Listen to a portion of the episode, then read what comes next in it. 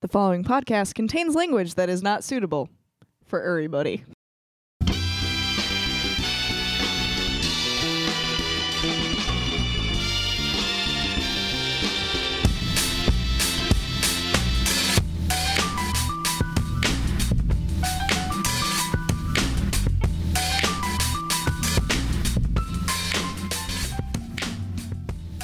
Welcome to issue 184 of Super Skull. It's your weekly New Comic Day audio digest for the week of March 14th, 2018. I'm here with Marcus Gumbo Schwimmer, Schwimmer I did have some gumbo for lunch. and I'm here with Curtis Crawdad Sullivan. It feels good to be with y'all today. It's, it feels very good to be with you guys today.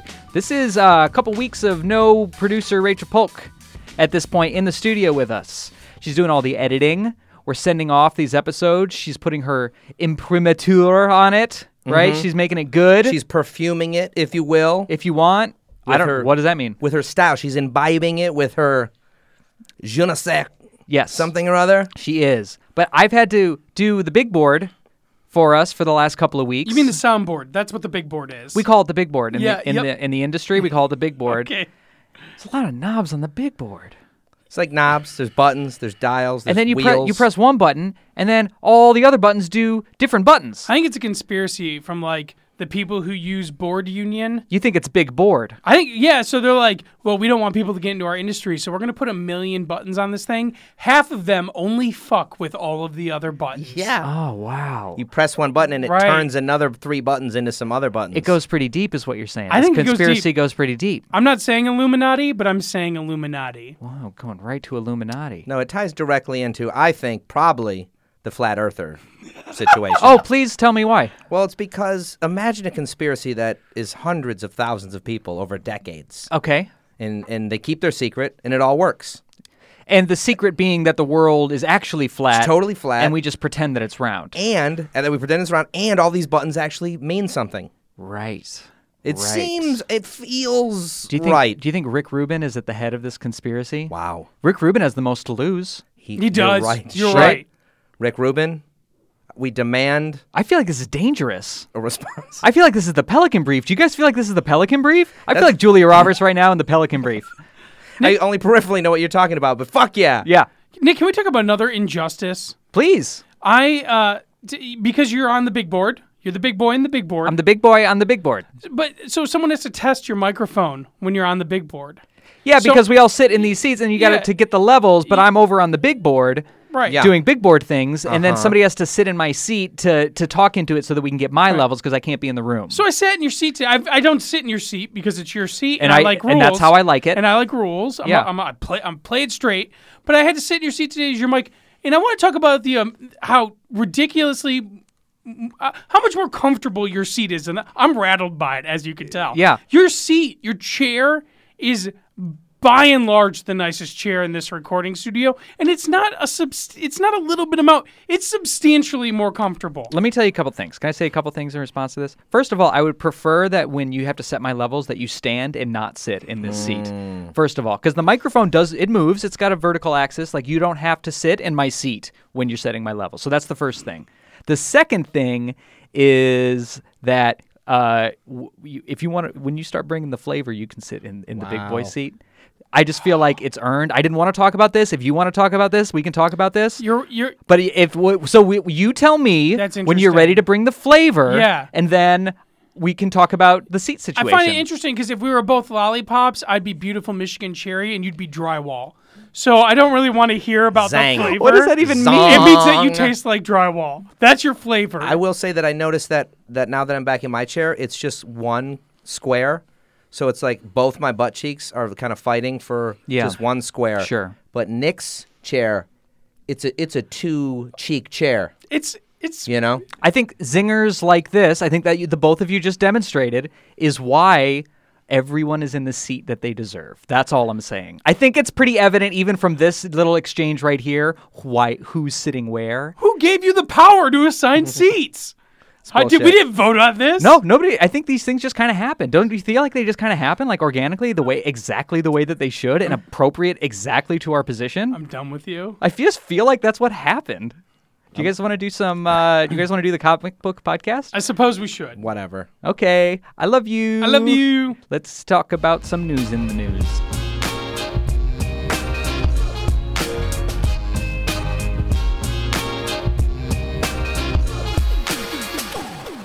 Marcus, Hello. do you have any news? I do have news.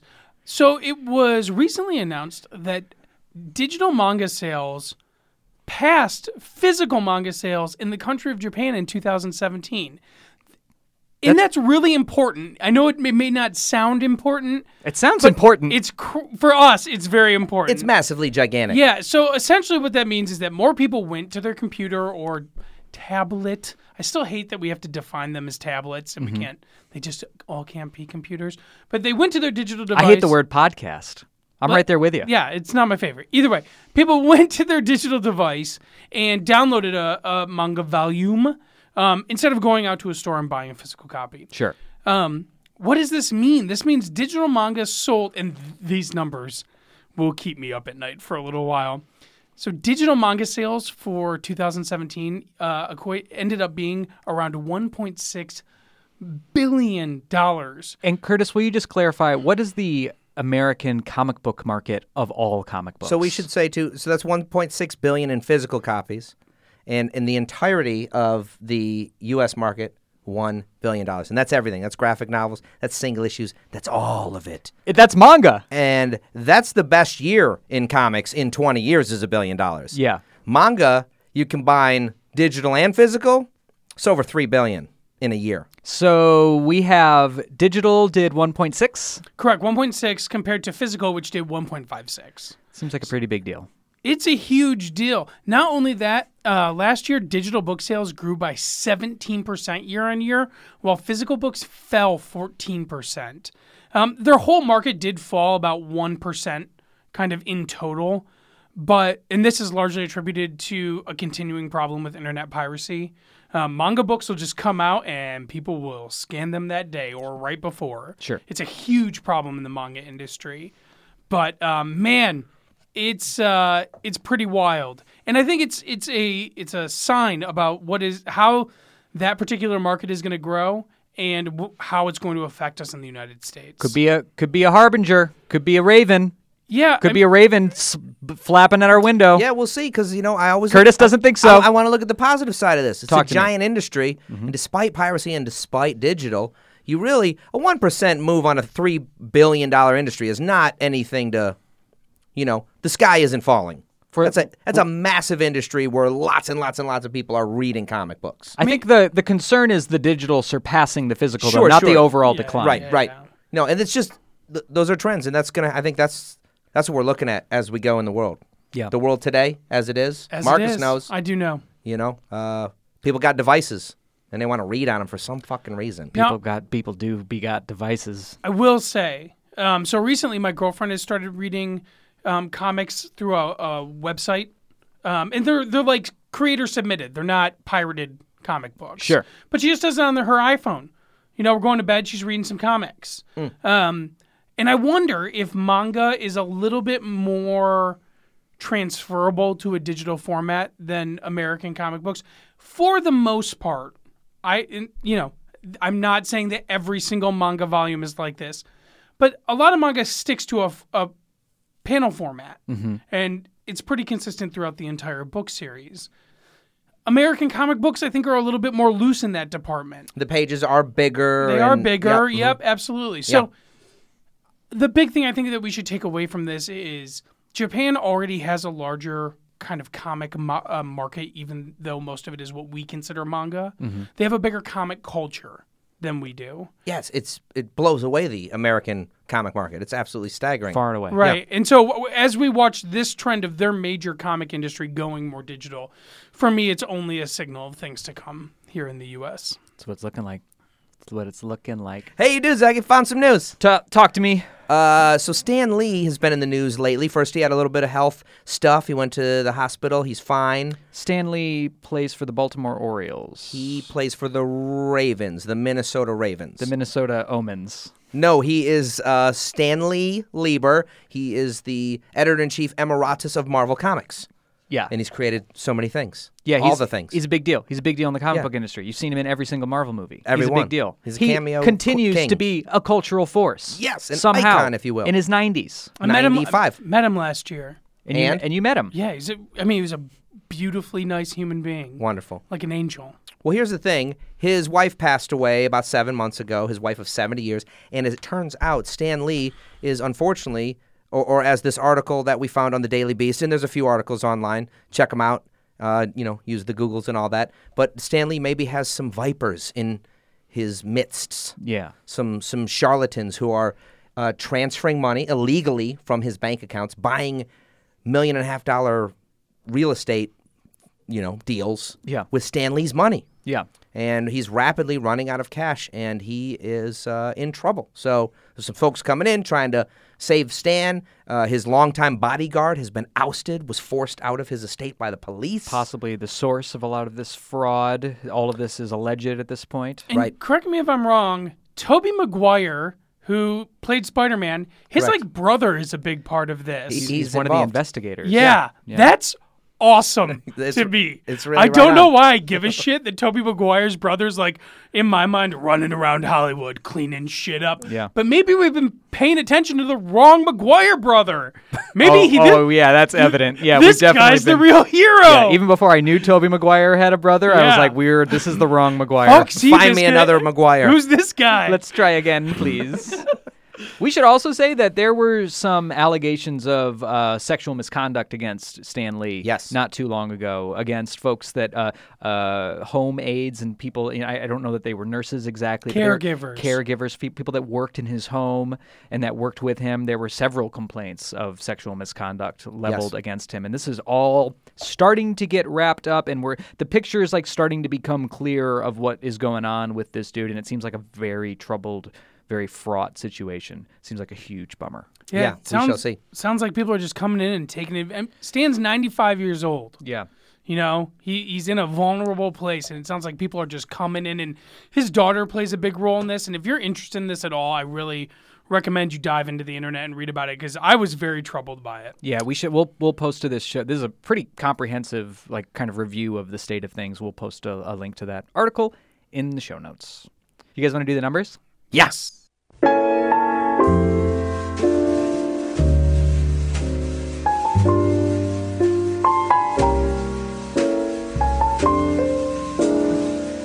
February 2018 saw an 8% decline in the comic book industry under the previous year, according to analysis from Comicron and ICV2 published late last week. In a fun twist, it was graphic novels leading the decline ahead of single issue sales this time around, this month around, 18.5% and 3% respectively. The opposite has typically been true over the past year. I would call that a fun twist. Isn't that a fun twist? Isn't it a fun, horrifying twist? More comics were shipped in February of 2018 versus 2017 to the tune of 793 titles this year to 768 titles last year.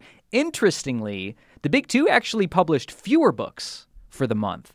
It was the smaller distributors that pushed the total down to where it landed. Image alone published 82 titles in February. that is a ton of books. It was nearly a third more than its output in 2017. Image also secured a 10.5% market share, successfully breaking into the double digit market share that so often eludes Image Comics month by month.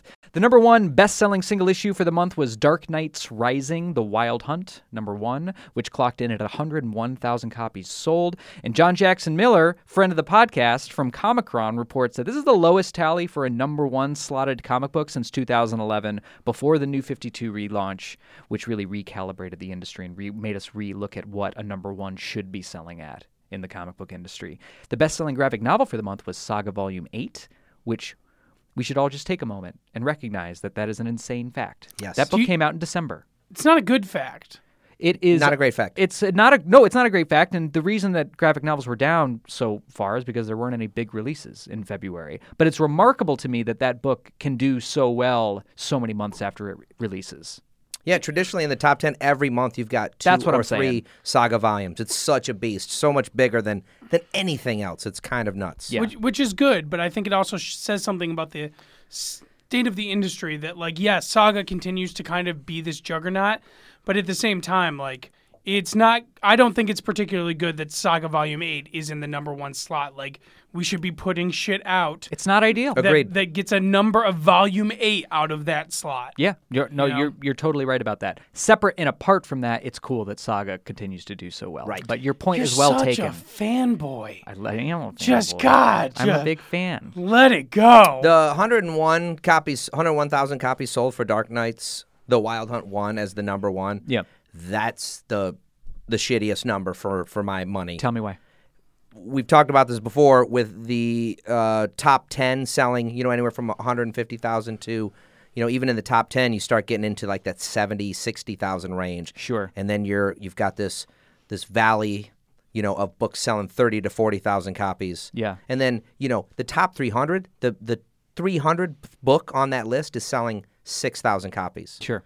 That's that's a bummer. The and, and the reason that's a bummer is because if the first if the number one comic's selling a quarter million copies, 400, 500,000 copies, it does trickle down. Everything else on that list is selling much higher numbers. Yeah. So if we're, if the starting point, if the jump off is 101, it's it's it's only downhill from there, and that's a small hill. Yeah, So uh, that that sucks. it sucks.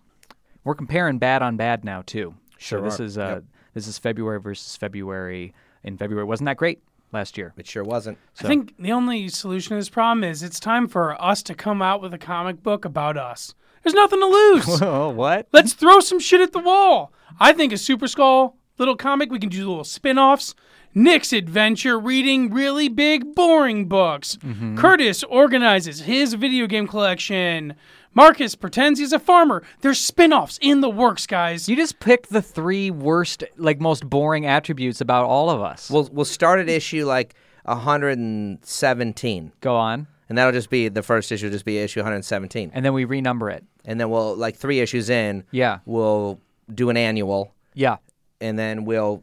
Can I pre-sue about this? Can I I, sue- pre-sue I'm both gonna of you start about the this litigation project? We're, just, we're Probably just not get going to ahead use of your it. real name. Okay. It'll be like Captain Angry. You know what I mean? Like we'll give you a code name. It's obviously gonna be you, Uh-huh. but we'll definitely give you a really good. okay, code keep me name. apprised on that. Yeah, on how, yeah, on how yeah. You that's know, going. Hey, we, we should really quick say that image with that 10.5 percent market share. Yeah. I think the weakness in Marvel, in particular, Mm-hmm. is allowing Image to gain a, a much firmer foothold. The more time that Image has to kick ass and seep into comic stores. Uh, the better it is, I think, for the industry and image comic books becoming further entrenched as the third publisher. Sure. You know, because they're always kind of, you know, they'll dip down to 7, 8%, 9%, they'll get up 10%. They got a litany of killer books, but a lot of comic shops don't order them. So as shops start looking for, like, hey, man, Marvel's not selling as good. We need something to fill the gap. We need, Yeah. you know, Image is going to keep, uh, and it's evidenced by these numbers, they're going to keep making inroads into comic shops. Don't you So- think it's kind of a bummer that the numbers like market share and like the health of the industry so directly correlates with number of titles shipped? That that fact bums me out and worries me about the health of the whole thing.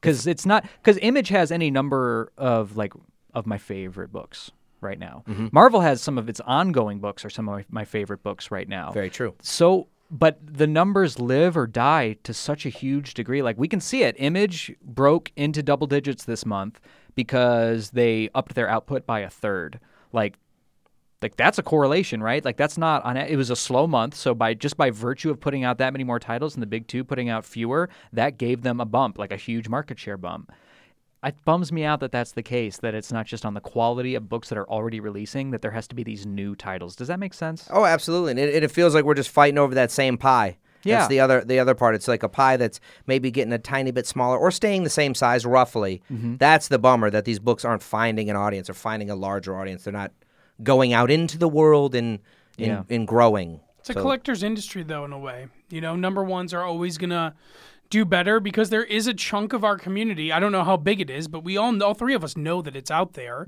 There's a chunk of people who buy number ones, especially image number ones. Yep. Because there was a time where every image number one shot up to a seventy-five dollar resale value. Yeah, and it's it.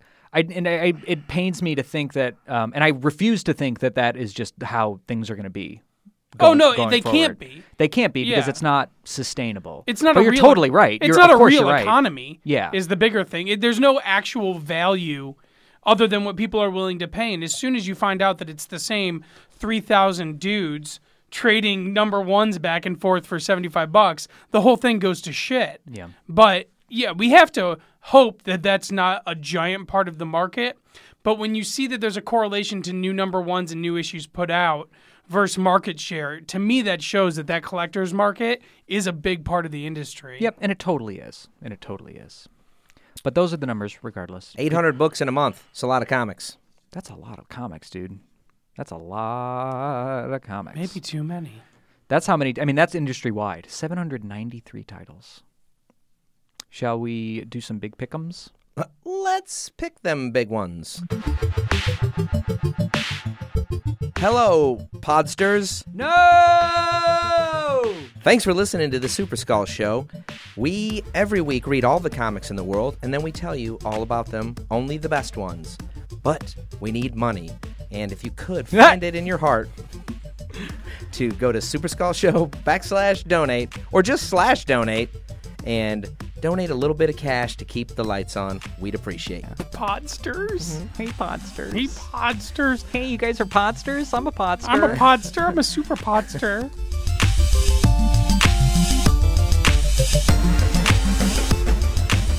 I would like to go last this week. Then because- you shall. Thank you. Then you shall go last. Thank you. Saith I from my big board, big boy chair. Curtis? Yeah. Would you like to go first and tell us what the best comic was that you read this week? I would be excited to do so because this ties into our, our conversation that we were just having. Oh, okay. This my pick for for my number one thing that I read this week was Infidel number one. Oh, we're part of the problem. we always talk about number ones. We do. We're part of the God problem. darn it! It just dawned on you right then, and then bang dawned on me. Shit. I'm gonna be honest. Both of you are pretty bad about picking number one, so I wouldn't. I wouldn't let it weigh on you too much. Fair enough. Fair enough. I'm always picking the last issue of a Yeah, comic. yeah, exactly. Yeah, Curtis. This is the first time Curtis has picked a number one in like six months. So What was uh? What's infidel number one? What even is that? So uh, this is a new book from hey, it's from Image. It's a number one from Image Comics. Dope. Weird.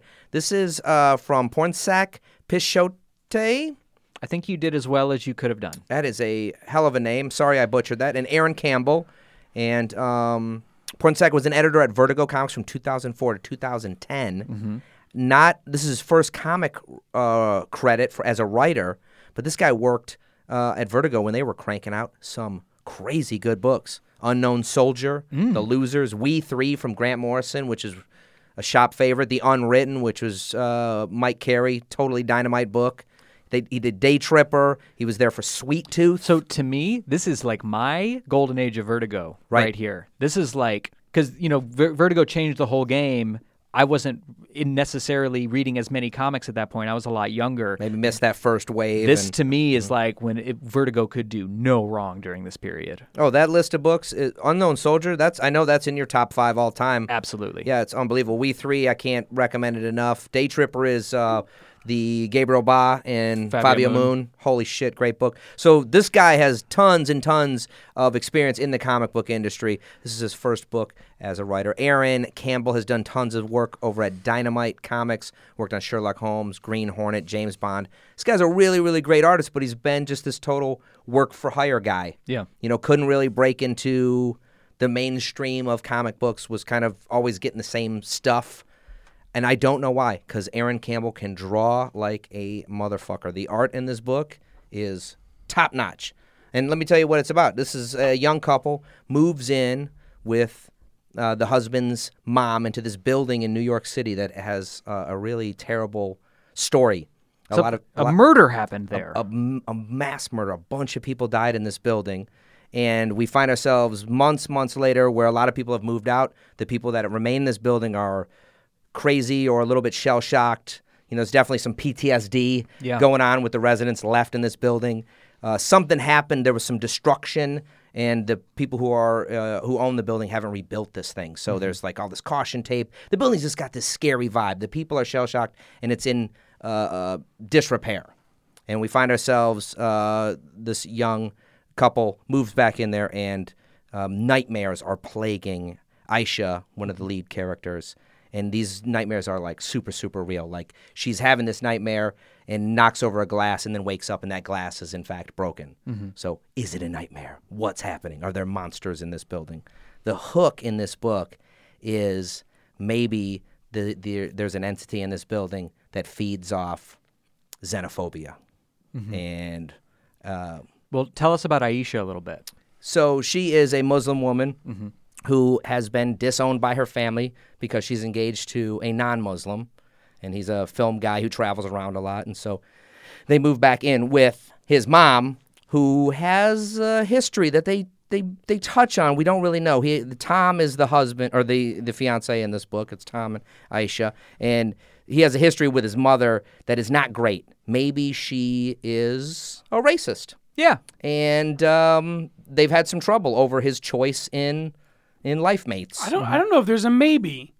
I think we can pretty solidly say Well, this is one of the things I really liked about this book is that there is a little bit of subtlety to it. There and, I- and is. it's it's entirely possible that the mom is like has some is harboring some re- resentments and some raci- racist notions and but maybe also she's like trying to adjust to the situation but it's baked in pretty deep Right. it doesn't excuse it Nope. but i like that she she's not a foaming at the mouth racist No, not at all. but she definitely is out of line Yeah. a lot of the time and is definitely wrong about a lot of shit and there's also some supernatural shit going on. Yes. that is affecting the people that live in this building. Also, Do so you get a little Sandman vibe out of this book at all? why Just the art, Campbell's art, kind of. I don't think Sandman. If this is Neil Gaiman's big book, but I think if that book was to be drawn in kind of a modern style, this is what I I picture is Campbell's art. Hmm. I got a I kind can see it working. I got a real Sandman vibe out of it in that in that aspect. And there's also it's kind it's it's eerie and unsettling in the way that Sandman was and kind of like ethereal. You don't know what's real, you don't know what's not real. Right. So I can I can see that. I can see that comparison. I think if you like Sandman, you'll definitely dig this book for sure. I am a horror snob. I, w- I- I will go on record. I generally put my nose up at a lot of horror. I'm not scared at horror movies, generally speaking. Mm-hmm. I, I don't care about jump scares. A lot of horror movies are formula, uh, formulaic. A lot of horror comics are formulaic for me. I was I was actually scared shitless reading this comic. It's truly scary. I, n- I- it never happens. It's like reading a, a, a comic book. I never you know get scared. This book was awesome. This is a great, great first issue from two creators that I'm not super familiar with, but I will I will be back for the second issue. If you like a good horror story, that's that's I think modern and relevant and and you know, is not ham fisted. I think it handles Nope, what it's, it's trying not. to do just like super Yeah. well. There's a lot of throat clearing in this first issue. They're trying to, without any third party like narration, or they're trying to do it all within like the body of the work and the, like the way that the characters talk to each other. They're trying to like give you the background on what's going in because they really drop you in the middle of it. They sure do. They really drop you into the middle of like this family's dynamic and this crazy stuff that has happened in the building. And as a consequence, like they do have to say things to each other that like obviously everybody would know already, but they need to catch the reader up. That was my but that stuff's all fascinating and Yeah. fleshed the world out and it felt but it just felt like a little throat cleary to Sure, me. sure, I'm sure. very, very interested to see where it goes from there. You could tell they were walking the line too, like they for what they were trying to do it as subtly as possible. Totally. So uh yeah, this, this is excellent uh, debut. Great cover, great art. Man, check it out if you like horror. I really liked it. Infidel number one. Dope. That's Mark- my big pick. Marcus wants to go last, so I'm gonna go now. I'm afraid I'm going to cry with my big pick. Oh. So I knew am that's just, why you wanted to go I'm last. just trying to put it towards the end. I fucking knew it. yeah. All right. You big sweetie, you. I pick Eternity Girl. Eternity Girl from DC's Young Animal. It's a number one issue. What's Young Animal? Young Animal is an imprint under DC Comics uh, from brought to us by Gerard Way of Umbrella Academy fame and My Chemical Romance, a band I have never heard. I, you know, I've said this a million times. I, wa- I want to listen to the band. I've never heard the band. I couldn't tell what's what's the hit. They got what? Do you, Marcus, what's the hit? What's the My Chemical Romance hit? Hum, a- hum a few bars. I, it's not coming to my mind. My I know. girl wants to party all the time. There's no no, way. Party no, all- no, that's no, not it? no, No, no, no. It's more. It's more, uh, like millennial punk. Okay. You know. Okay. Yeah, yeah, yeah.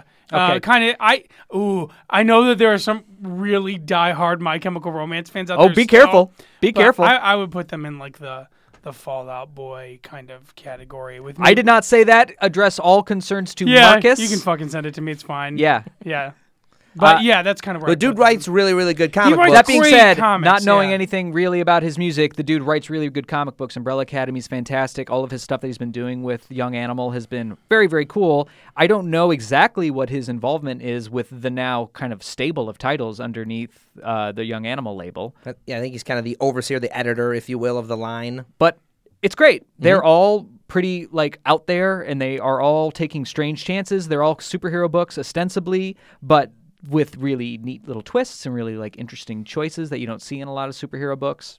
Yeah, just keeping it keeping it weird. These Keeping books it weird. are not for everyone because they they demand some attention. You cannot. This is, it's not an easy read necessarily, and especially Eternity Girl number one is not an easy read.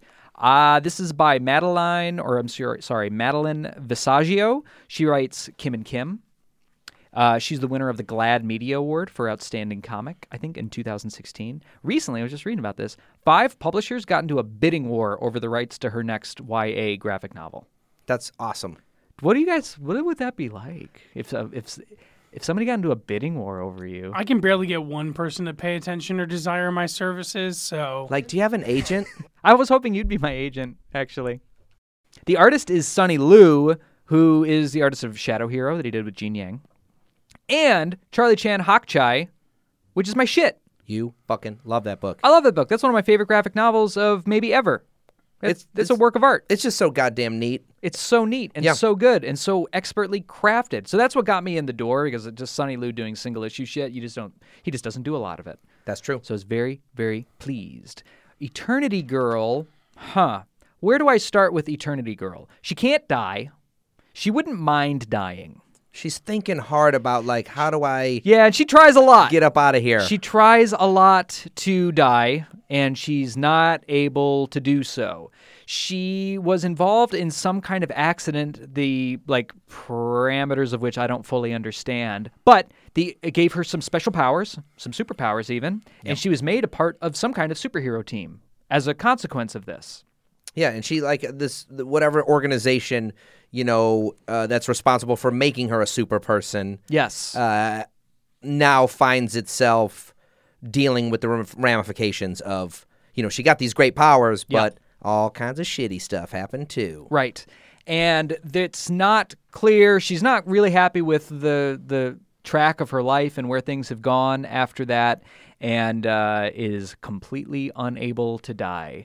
And she is met by some sort of force. Somebody meets her up and says, like, "Hey, you know how you could die? Let's kill everything. If we end all time and space, you'll die for sure." and Eternity Girl is thinking about maybe hearing hearing him out. So I thought it was really really interesting.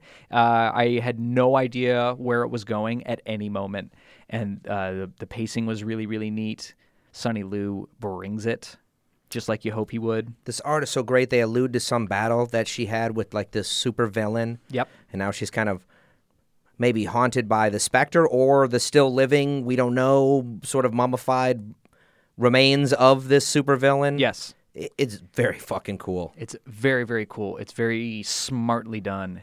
Now, I like this book, Nick, even though you and I have been known to disagree on comics from time to time Because of taste, because of taste. But I would say that I, I did not think that the timing was done particularly well, the pace.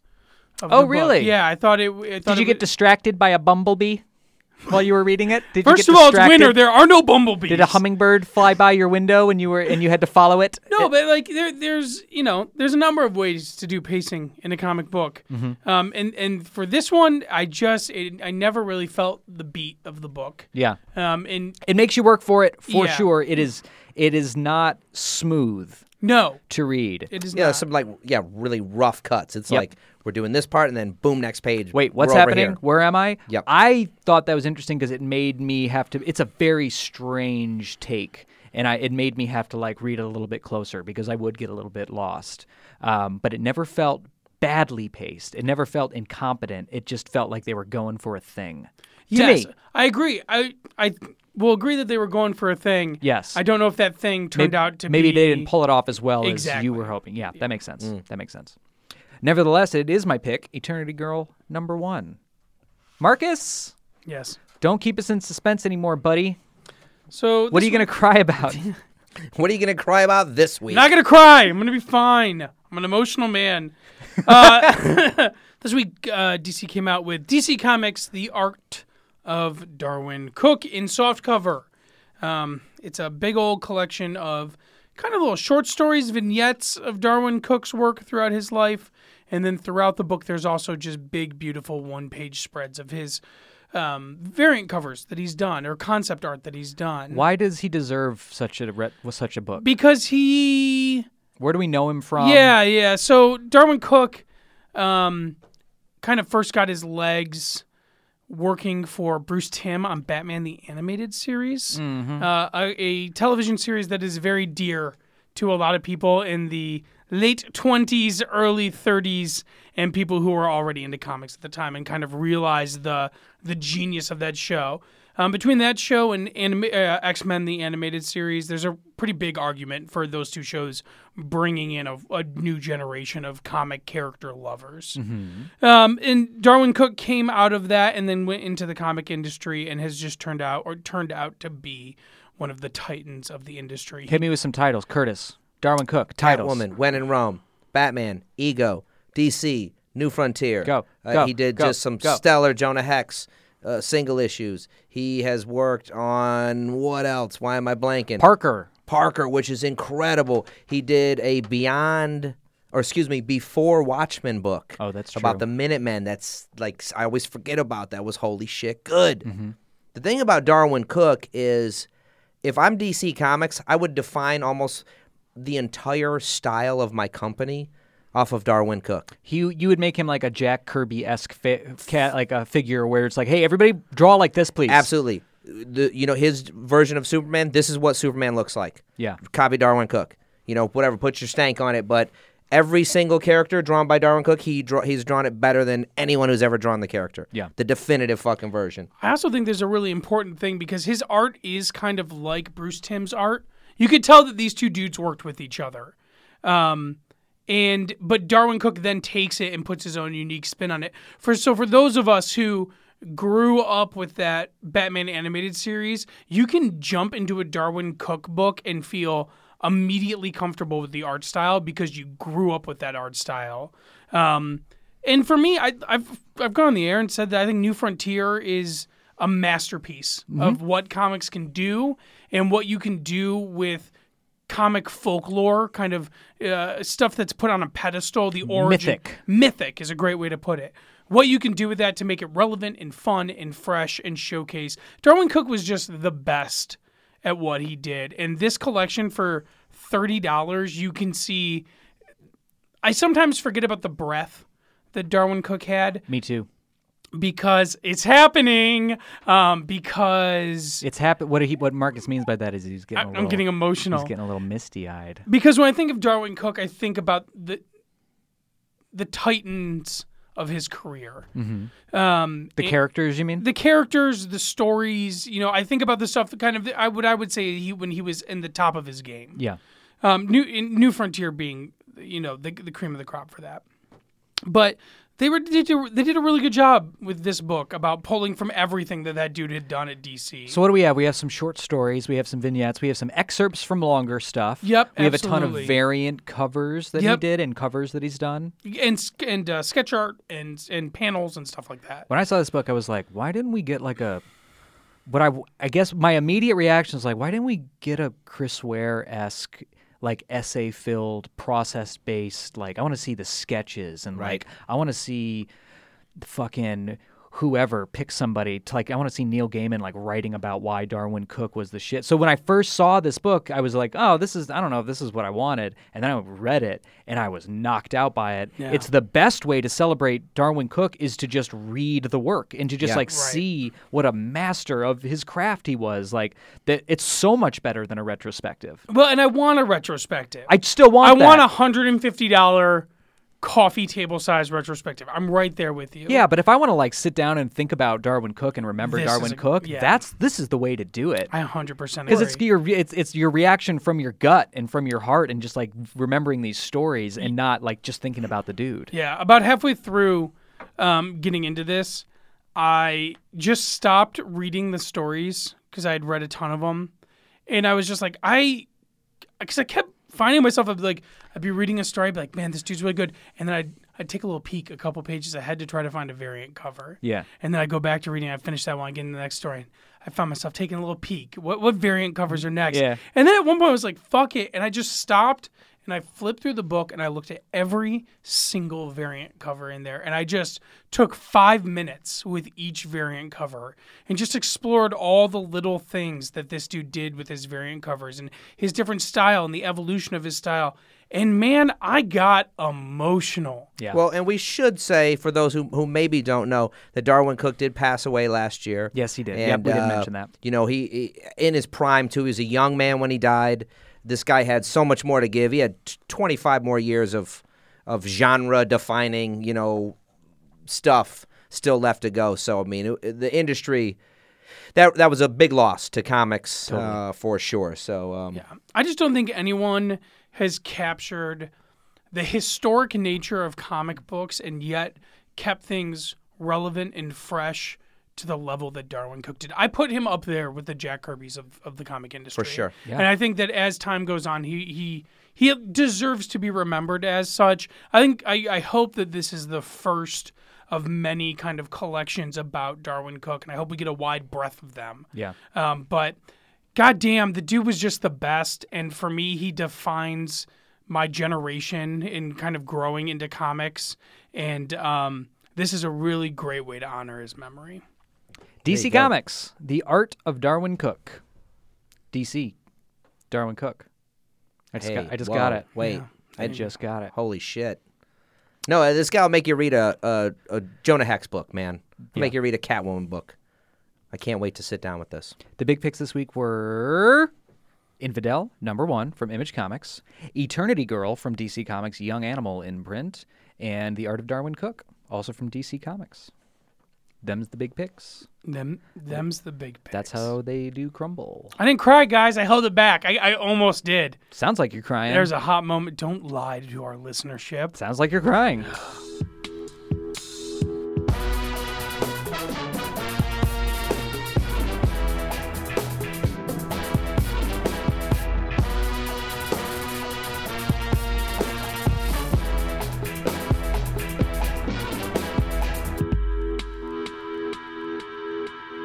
Shall we move on from these tears?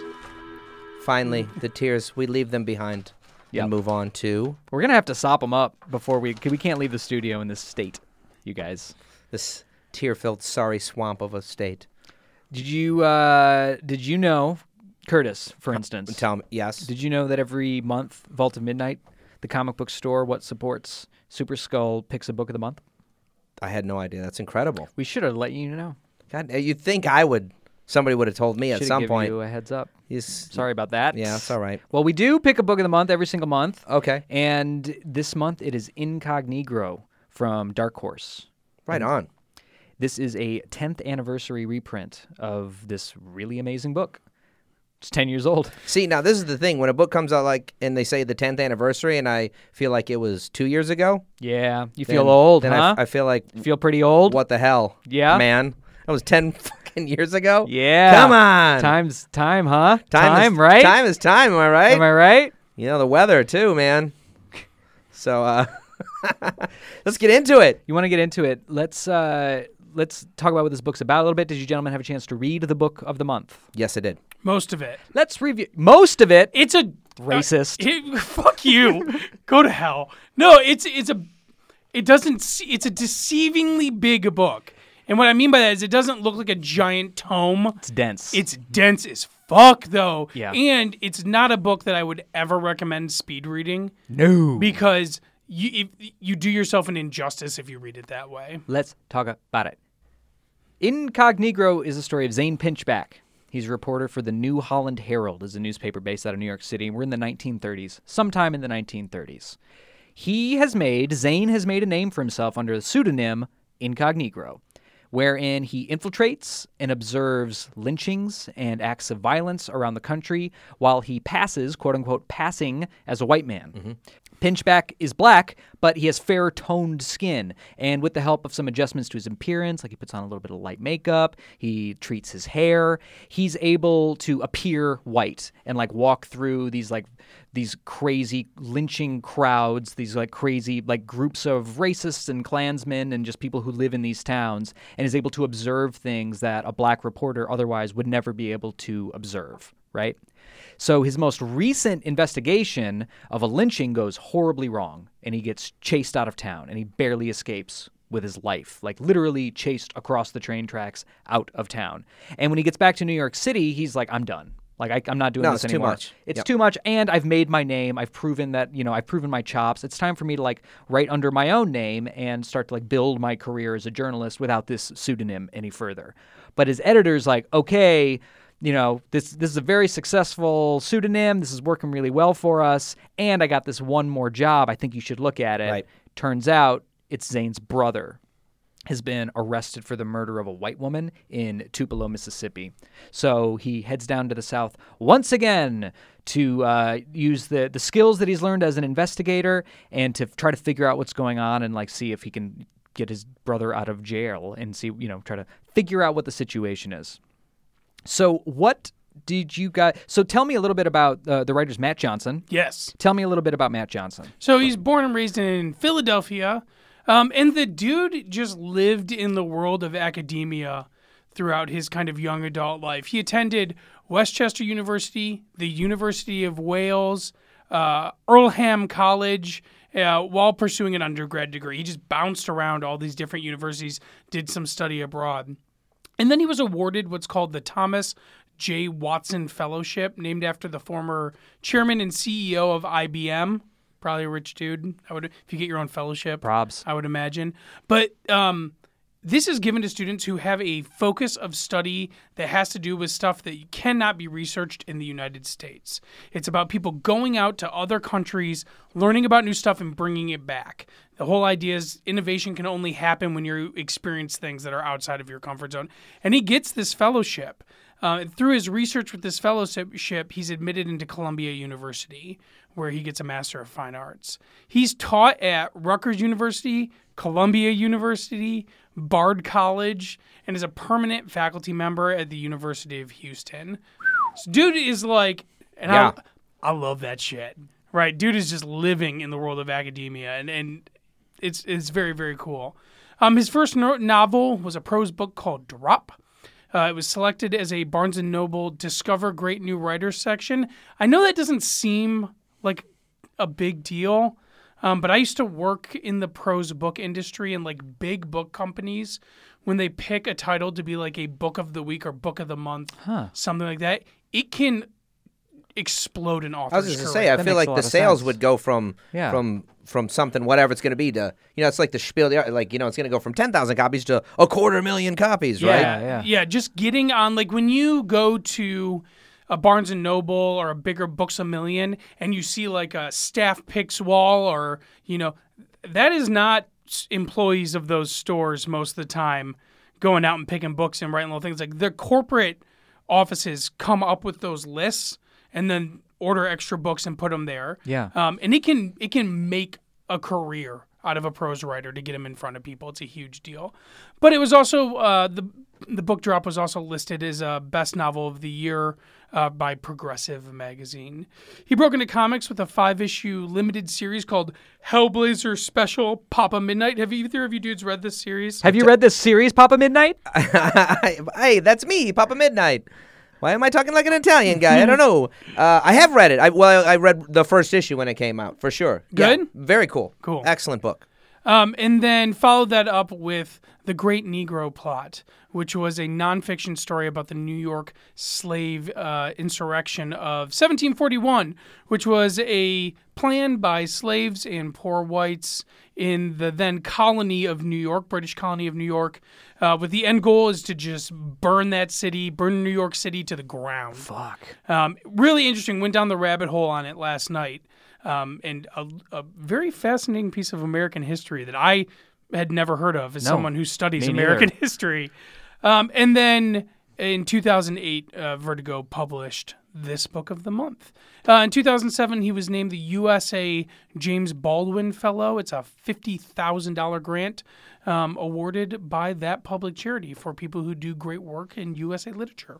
Right on. So that's the writer, Matt Johnson. Yes. What about the artist Warren Police? Warren Uh-huh. Police is a British. Do you think, first of all, before we go any further, Mm-hmm. did you determine if his name is a play on the novel War and Peace? it should be, but it's not? I can find no documentation to substantiate that. Should it be? Yeah, All right, go ahead. It feels right. Warren Police is a British born comic artist who's been drawing professionally since 1987. So he started self publishing small books with his brother, uh, but then he did work for Vertigo Comics, lots and lots of Vertigo stuff in the United States. He did a book called True Faith. Which uh, was over at Vertigo with a writer named Garth Ennis, who we really, really like. He's very famous for a book called Preacher. Uh, Steve, who is one of the owners of Vault of Midnight, loves this book, True F- Faith. It's a crazy story about a guy who loses his wife when she's giving birth to his child, and he decides that he's going to destroy Christianity. He doesn't believe in God anymore, and he's going to go burn down churches and take out priests. This is a Garth Ennis story? Garth Ennis story. It's absolutely batshit crazy. Got a lot of press at the time. People were none too happy with. Uh, That sounds like some Garth Ennis shit, right? man. totally. Just Man. attacking it. Um, so uh, he hit big with the notorious book with Garth Ennis, but he's also worked on Hellblazer, Dead Enders, Sandman Mystery Theater, which ran for you know 80 issues, and then he also worked on The Invisibles with Grant Morrison. So he's got this really really great pedigree over at Vertigo Comics, working with some of the biggest writers in the history of the medium. He's also worked over at 2000 AD and on Doctor Who. So there was a lot about Warren online professionally, but not a whole lot personally. Yeah. So dude's a very prolific artist and uh, a very good artist. So and he's back for um, the sequel to Incognito, which is just out last week. Incognito Harlem Renaissance. There you go.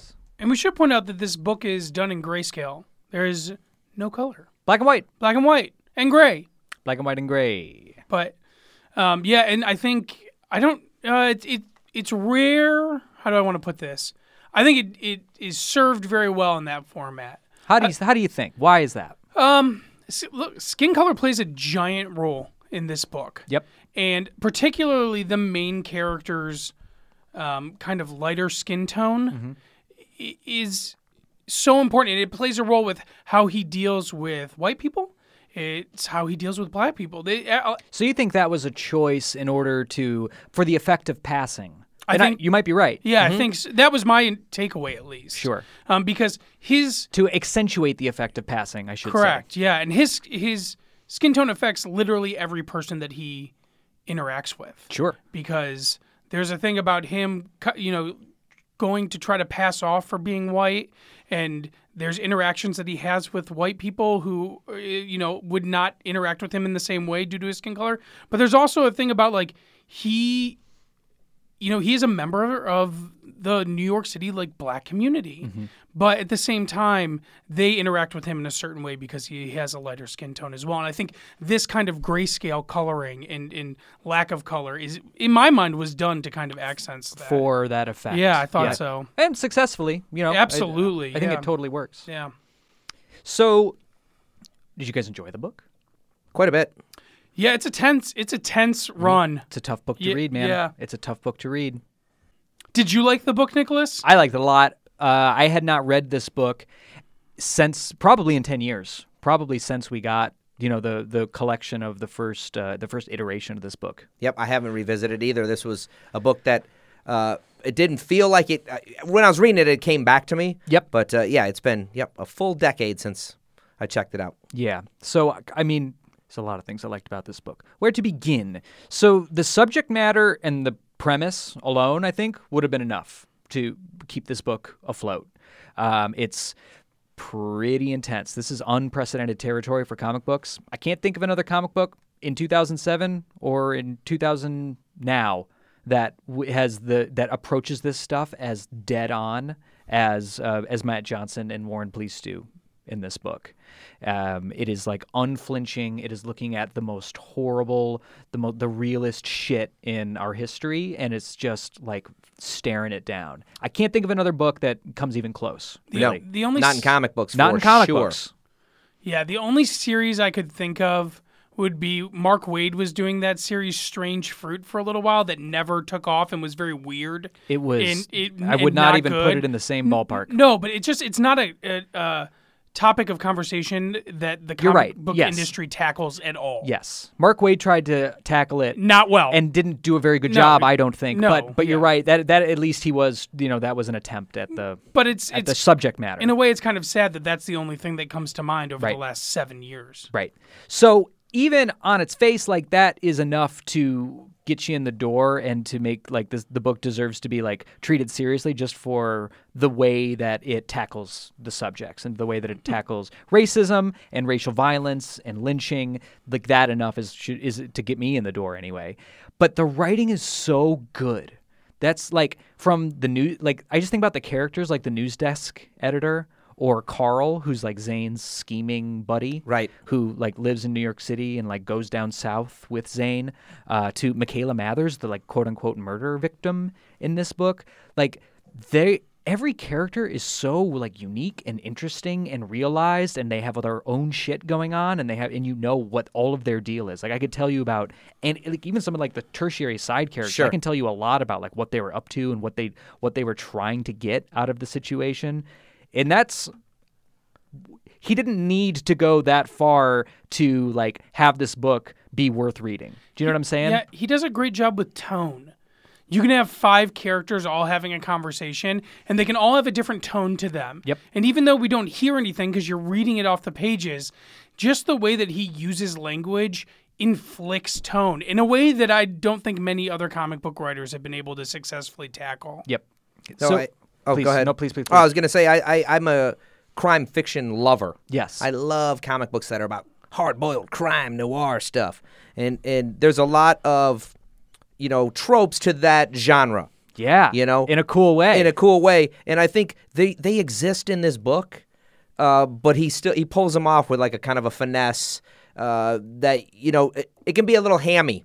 In a crime noir novel, you know what you're getting into. Mm-hmm. Yeah. you've been there, you've done that. You know, she walked in, I knew she was trouble. You know, there, there's things that you've you've seen before, and I think they're all present in this book. But they, he, he has a finesse that uh, really really sells it. So the, at its heart, this book, and I'm glad you brought it up, it's just a rock solid murder mystery. Yeah.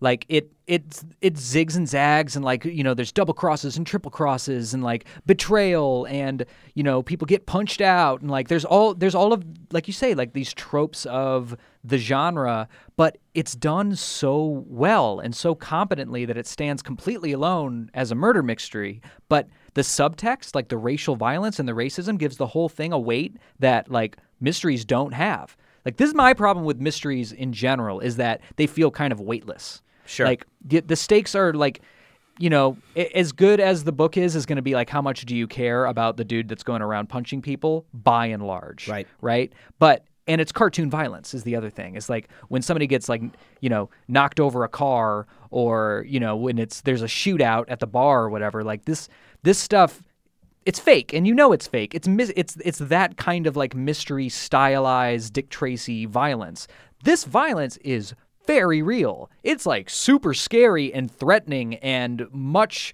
and like rooted in historical horror it just gives the whole thing so much more menace that most mysteries can't achieve No, the uh, the palpable feeling that at any second he's going to be caught, that Zane is going to be revealed yeah as as a black man in the midst of like deep, deep, you know, in the middle of, of, of a lynching. Yeah. it's terrifying. Yeah. I mean, you can feel it. Every page you're flipping is, you know.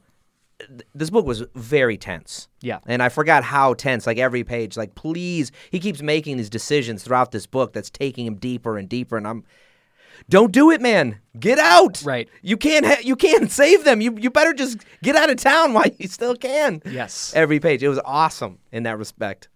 Yeah, eh, but very like um it's I guess if there's one thing to take away from this is that like that it's very competently done on a bunch of different levels as a piece of like of an exploration of racism in America as a murder mystery as a character study uh, it's as a family drama in some ways like it just fires on all cylinders I was completely blown away by rereading this book one of the things that I got as I like was getting ready for the podcast, you- you know, sometimes when I read a book that I'm not particularly familiar with the writer or artist, I think at the end of it, like, what do I want to see this dude write in kind of greater comic book fandom? I think this dude could put out a spirit book that would be up there with any you thought other crime noir sti- Ye- type yeah, stuff but I also thought like because he does human conflict so well, I think this dude could do any teen book and make it really fascinating. You just want And everyone really- to do a teen book. a teen book Team, sorry, Oh, team, teen. Oh. like a team up book. Sorry, not a teen book, not a no, teenager book. That is not what I got out of don't this. you think at it would be all. great if the whole thing was set in a high school Yeah. yes, absolutely, I do. But no, I think, um, I think I think if if the, uh, he wants to go into broader comic books, uh, the industry should welcome him with open arms because he does conflict and tension better than just about anyone I've ever read. Yeah.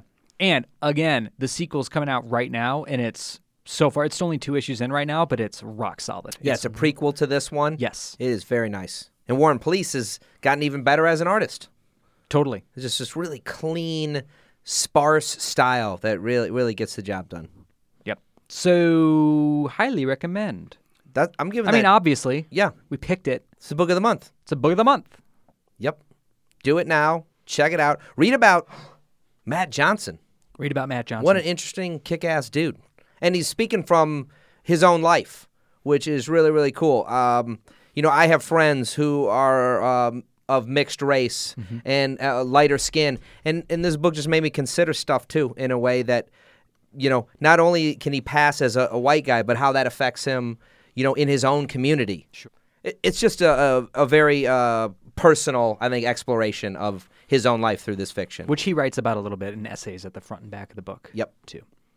So that is Incognigro from Dark Horse Comics now, originally a Vertigo book. Now it's being brought to us by uh, Dark Horse, and it's Matt Johnson and Warren Police. Check it out. You gotta check it out. Gotta. Do it. And that's actually gonna do it for us today. That's the whole podcast. That's the whole podcast. Our producer and editor is Rachel Polk. Our music was created by A Bomb. Super Skull is recorded every week at the Ann Arbor District Library.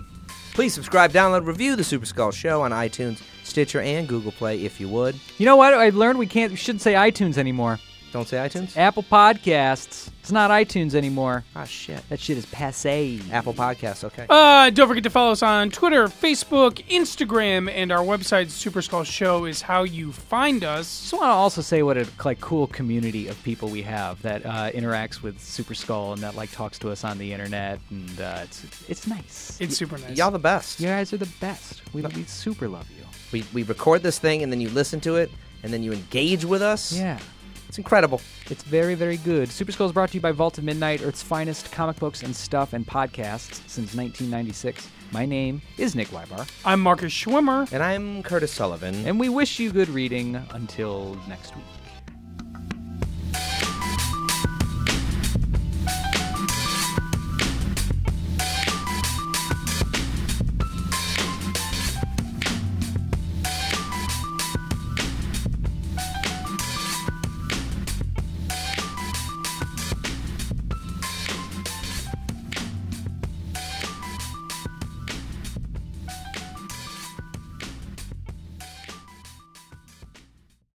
Cool. Here you are. Here's a friend. As I want you. As you what? As I want you to be. Yeah. You Yo, now bye. think you could take Kurt Cobain in a fight? Forty year old Curtis. Yeah. I would fucking smash his face in.